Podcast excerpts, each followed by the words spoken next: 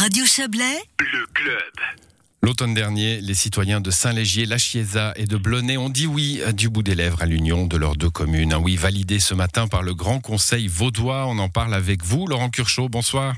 Mais bonsoir à vous. Vous êtes le délégué aux fusions de communes. Alors, euh, des fusions réussies, on n'en a pas, on en a pas souvent. Hein. Alors, euh, bah, on en a, mais on n'en a pas souvent. Donc, c'est plutôt une bonne nouvelle. Ce vote du Grand Conseil aujourd'hui, il ne pouvait qu'avaliser la décision populaire. Il n'y avait pas de doute. Non, il y avait peu, de suspense. En effet, le, vote principal, c'est la population des deux communes qui l'ont exprimé l'année passée, euh, à fin septembre. Euh, mais enfin, quand même, je veux dire, la, la fusion doit être euh, validée par le Grand Conseil, c'est quand même un vote important.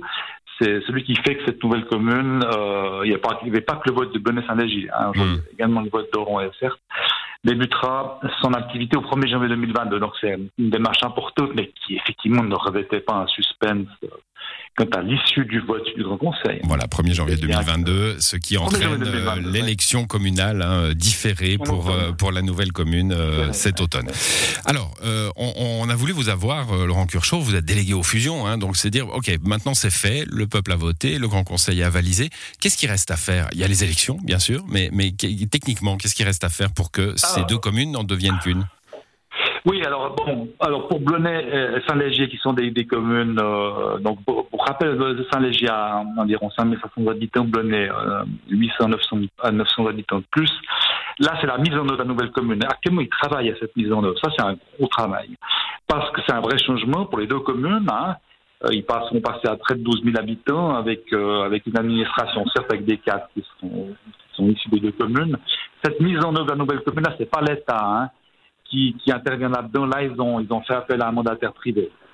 C'est pas, nous, on n'intervient pas mhm. directement là-dedans. Hein. Notre travail, au fond, euh, celui de l'État, d'accompagner les communes euh, dans les processus de fusion, il va jusqu'au vote de la population.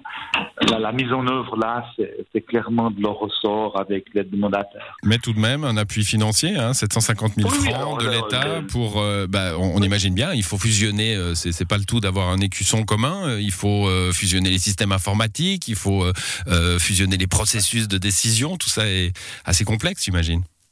Oui, alors les communes effectivement qui ont la fusion donne droit à une aide financière de l'État qui est fixée dans la convention de fusion. Là, c'est de l'ordre de 750 000 francs pour euh, pour la nouvelle commune de Pleunet-Saint-Légier. Là, c'est la commune qui décide de comment elle va affecter cet argent à l'État. Ce n'est pas de, de, ça.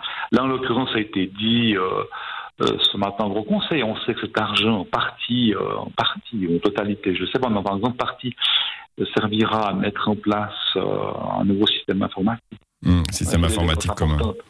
Mais encore une fois, je veux dire, d'autres communes, cet argent ne va pas nécessairement dans, ce domaine-là. Elles sont libres, hein, complètement libres dans l'utilisation de ce fonds. Alors, je commençais en disant qu'il y avait des communes qui rataient, d'autres qui réussissaient. On a le cas là d'une fusion plutôt qui, qui, a, qui a réussi. Euh, pour pour l'État, pour le canton de Vaud, euh, il y aura encore 300 communes euh, au 1er janvier 2022. C'est encore trop. Le, le processus des fusions, il doit être encouragé encore? Oui, mais il encourage la, la, Madame euh, Christelle Lugier, la conseillère s'est exprimée là-dessus. Bien sûr, le, le, non, on est là pour encourager, pour faciliter, c'est mon rôle, faciliter le processus de fusion. La, la décision elle-même de fusionner, d'abord démarrer un processus de fusion appartiendra toujours aux communes, c'est pas l'État qui va l'imposer.